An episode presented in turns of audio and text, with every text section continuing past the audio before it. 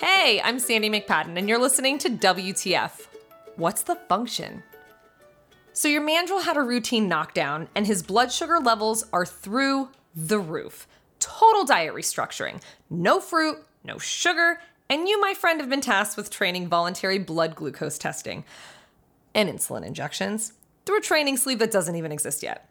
So, in the past training sessions, you've used Supreme, Ensure, peanut butter and jelly sandwiches, cookies. I won't tell your boss, I know you are, as your go to reinforcements. But now that all your trusty sugary options are out, what are you supposed to do? Now you're gonna stretch your badass trainer muscles because necessity is the mother of invention, or something like that. The Premack principle. It's an opportunity to engage in a high probability behavior in order to reinforce a lower probability behavior. It's just a contingency. If this, then that. Okay, so the screen time app on my phone is an asshole saying things like, You've spent two hours on social networking today. So I told myself for every line I cross off of my to do list, I can check Insta because I'm a child and I need to use the Premack principle on myself.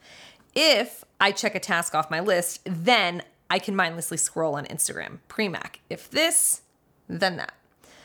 So your dog goes crazy by the back door when you go to let him out, bouncing between you and the door frame, and your door frame looks like you've got a wild beast living in your house now. So one solution is asking for an incompatible behavior. He can't jump on the door and also sit at the same time. So if you ask for a sit and rather than handing over a treat, you open the door, affording access outside as a reinforcement. After a couple of potty sessions, now Pooch knows to get that door to open, he's got to sit. Ah, okay. So here are some things to think about with the Premack principle. First, you've got to identify possible reinforcers, and you do that by observing your animals. When was the last time you sat down by their exhibit and just watched? Just watched. The guest sees your animals more on exhibit than you do. Take a few minutes today and go and sit down and observe. You're doing it to find new possible reinforcements. Okay, second, if you watched your animal on an open, loaded exhibit, meaning they have full access, night house on exhibit, both yards, browse, meet, boomer balls, pools. What would they choose to do? Would they hang out with conspecifics? Would they be playing with a boomer ball, grabbing browse?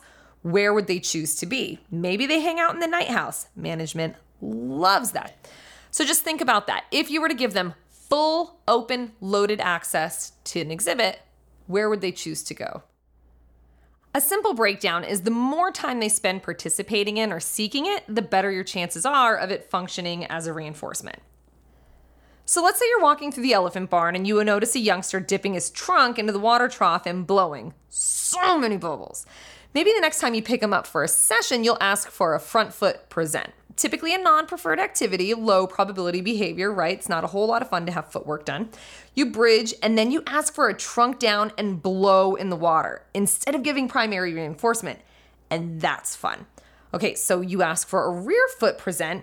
Yeah, you get it? Bridge and blow more bubbles. Best training session ever. Okay, now you need to assess whether or not the quote high probability behavior is actually functioning as a reinforcement for that low probability behavior, right? So in this case, bubbles for footwork, sitting for door, anyways. So let's go back to the dog example. If the frequency of your dog sitting by the back door increases, that means that access to the backyard is functioning as a reinforcement. Okay, you figured out the Premack principle. Now, elephant, when you look at your training logs and you have to collect data during training, but that's a whole nother chat when you look at your training logs and you see that the sessions where you used bubbles after foot presents and you have a high frequency of correct responses, it's working as a reinforcement.